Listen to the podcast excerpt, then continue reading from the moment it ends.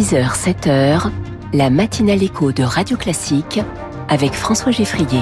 À la une de ce vendredi 22 décembre 2023. Les trains arrivent à l'heure. Le trafic de l'Eurostar a repris hier soir après une journée de peur sur le réveillon à la gare du Nord. Pour un choc des savoirs à l'école, il vaut mieux avoir un enseignant en face des élèves. Gabriel Attal promet des créations de postes.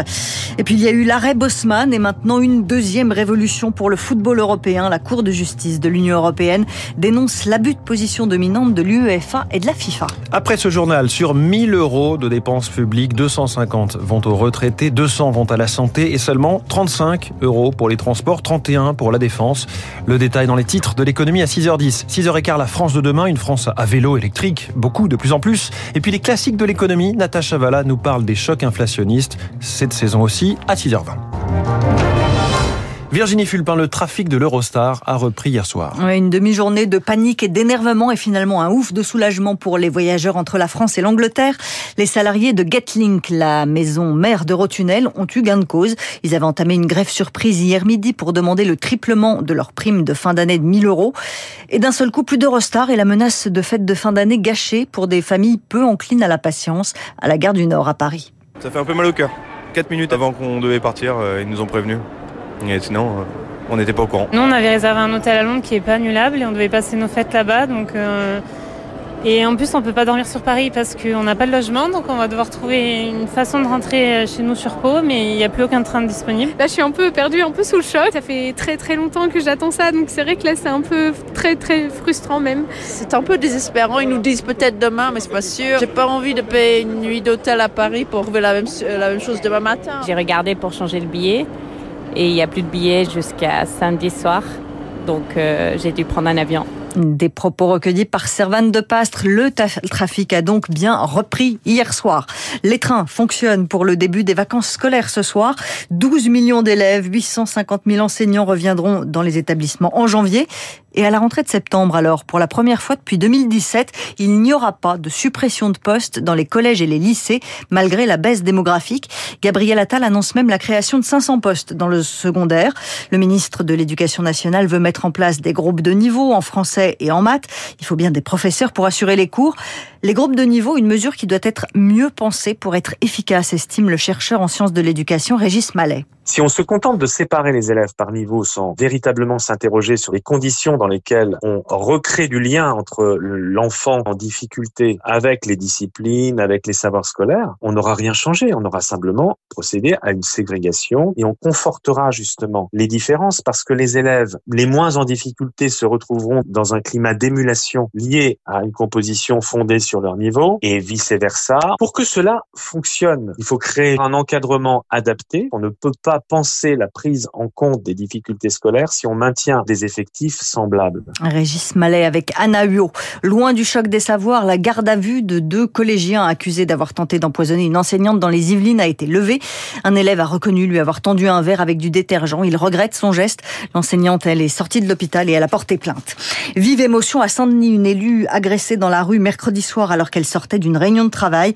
Oriane Filol, adjointe au maire de Saint-Denis, a été passée à tabac.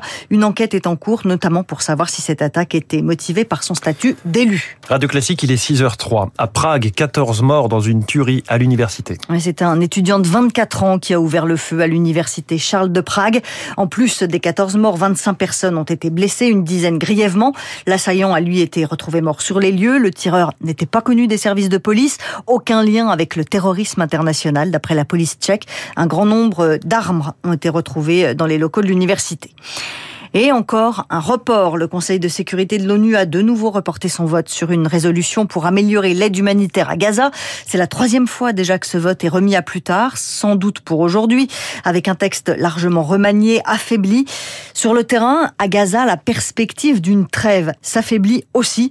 Le Hamas ne veut pas libérer d'otages sans un arrêt définitif des opérations militaires d'Israël, ce que n'accepte pas l'État hébreu, bien sûr. Une trêve qui s'éloigne et les perspectives de paix qui ressemblent à un doux rêve. Pourtant, l'après-guerre se prépare quand même, nous dit David Rigoulet-Rose, chercheur associé à l'IRIS. Il y a une obstruction d'Israël qui ne veut pas négocier quoi que ce soit avec euh, une autorité palestinienne, même renouvelée. Il faudrait au préalable qu'il y ait euh, un accord de principe de la part d'Israël d'entamer un, nouveau cycle de négociation comme celui qui avait débouché sur les accords d'Oslo. Et pour l'instant, c'est pas du tout d'actualité. Le président Joe Biden a fait comprendre à Israël que ce serait pas une bonne idée de réoccuper la bande de Gaza. On évoque aussi une force euh, de plusieurs pays arabes, lesquels pays arabes sont quand même assez réticents pour prendre en charge cette responsabilité quand on, au vu des difficultés que ça va induire. Donc il y a de multiples scénarios, mais aucune certitude en Ukraine, un immeuble résidentiel de Kiev touché par un drone explosif hier soir. Pour l'instant, on n'a pas d'informations sur d'éventuelles victimes. Nous ne pouvons pas laisser gagner la Russie, c'est la déclaration d'Emmanuel Macron, le président en visite auprès de 350 militaires français en Jordanie. Est-ce qu'Emmanuel Macron va écouter les conseils de François Bayrou? Le président du Modem plaide pour un remaniement parce que le gouvernement a besoin d'un nouveau départ après le psychodrame de la loi immigration. Un seul ministre a quitté le gouvernement, Aurélien Rousseau. La ministre de l'Enseignement supérieur, Sylvie Retailleau, a elle présenté sa démission qui a été Cette fin d'année est marquée par une circulation intense des virus respiratoires. dans le Grand Est, par exemple, le plan blanc est déjà activé. Entre la bronchiolite, le nouveau variant du Covid et maintenant l'arrivée de la grippe, les hôpitaux sont chargés. La situation devrait être moins catastrophique que l'an dernier, mais les médecins s'inquiètent pour les plus fragiles d'entre nous, comme les nourrissons et les plus de 65 ans, Rémi Fister.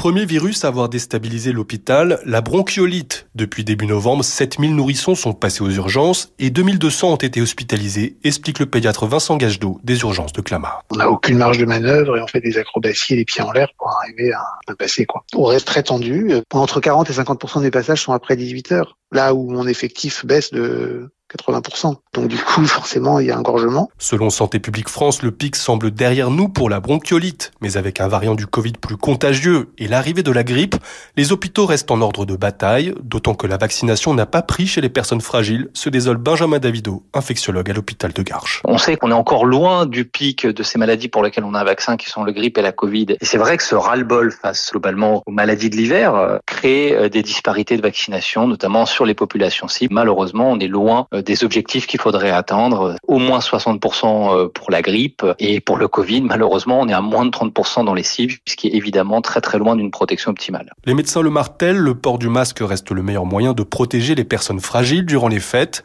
L'enjeu des gestes barrières, c'est aussi d'éviter une flambée des contaminations avec le brassage de la population au retour des vacances. Les partenaires sociaux se retrouvent au siège du MEDEF ce matin pour lancer la négociation sur l'emploi des seniors. L'objectif fixé par le gouvernement, c'est de porter le taux d'emploi des plus de 60 ans de 36% à 65% d'ici 2030. Olivier Guivarch va représenter la CFDT lors des négociations. Il défend plusieurs mesures pour aménager les fins de carrière. Ça pourrait être du temps partiel aménagé, mais à condition de maintenir un certain pouvoir d'achat et des cotisations à 100% pour qu'il n'y ait pas de perte pour le, le, salarié. Un mécénat de compétences, c'est par exemple la mise à disposition par les entreprises de compétences de leurs seniors pour d'autres entreprises ou associations. En tout cas, les employeurs doivent négocier plusieurs dispositifs parce que dans les grandes entreprises, on peut faire certaines choses et pas dans les petites. Or, nous voulons des droits pour l'ensemble du salariat. Olivier Guivarch avec Zoé Pallier. Le football n'est plus tout à fait le même ce matin. La Cour de justice de l'Union européenne dit que l'UEFA et la FIFA abusent de leur position dominante. Personne n'a besoin de leur autorisation pour organiser une compétition en Europe. Ça ouvre donc la porte à la Super League, le rêve de clubs comme le Real Madrid, le cauchemar de nombreux supporters qui n'ont pas envie de voir les clubs les plus riches s'affronter entre eux toute l'année. Jean-Louis Dupont est l'avocat du porteur du projet de Super League quand on aura dépassé le stade de l'émotion, les supporters pourront se dire qu'il existe des modèles beaucoup plus performants que le système actuellement mis en place par l'UEFA. Parce que petit à petit, tous les grands clubs des grandes villes s'appauvrissent par rapport à quelques clubs de quelques grands États membres. Cette injustice sera corrigée puisque, par définition, l'idée d'une ligue qui offre une stabilité permettra à des grands clubs historiques de plus petits États, et les noms sont légion, que ce soit Olympiakos, Slavia Prague, eh bien ces clubs vont pouvoir se développer sur un marché pan-européen, comme n'importe quelle entreprise dans n'importe quel autre secteur.